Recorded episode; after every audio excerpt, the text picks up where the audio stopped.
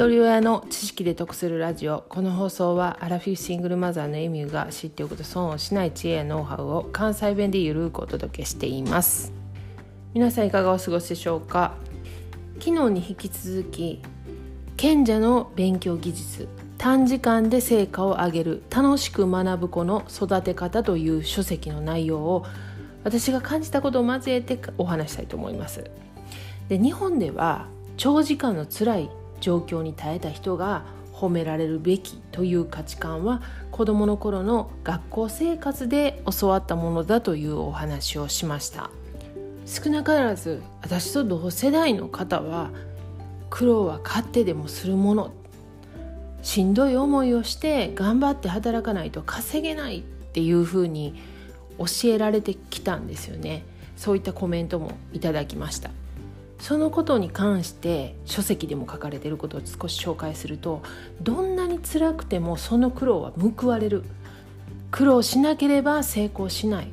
苦労することは美しく成功につながるという理論が日本人の道徳なので部活の練習中に水を飲むことを禁止されていたりとか有給を使って休むこととか仕事を早く切り上げて帰ることが不道徳だと思われてきました。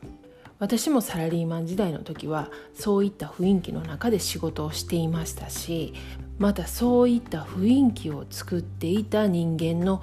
一人だと思っています。なので今更ながらなんですけれどもやっぱり振り返ってみると反省することばかりなんですね。で努力は決して無駄にはならないけれど苦労は報われないことがあるということを大人がちゃんと理解して説明できるようにならないといけないんですよね。もちろんこの書籍には努力と苦労の違いをとても分かりやすく詳しく説明されてるんですけれども努力という名前で苦労の道を押し付けてはいけないとも書かれていましたなぜなら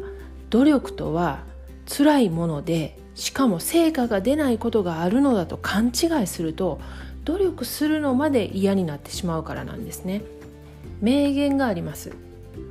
努力することで成功は保証されないが成長は保証されている。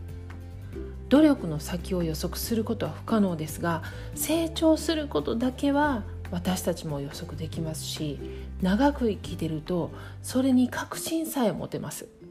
直接成功には結びつかなかったけれどもその経験は無駄にならなかったというエピソードを皆さんもお持ちだと思います。そういう体験を大切に子供に努力をすることの意味と楽しく努力をする方法を伝えることができたらなと思っています。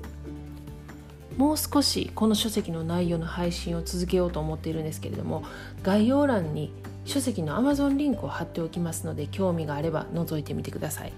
では最後までお聴きいただきありがとうございました。今日も笑顔で。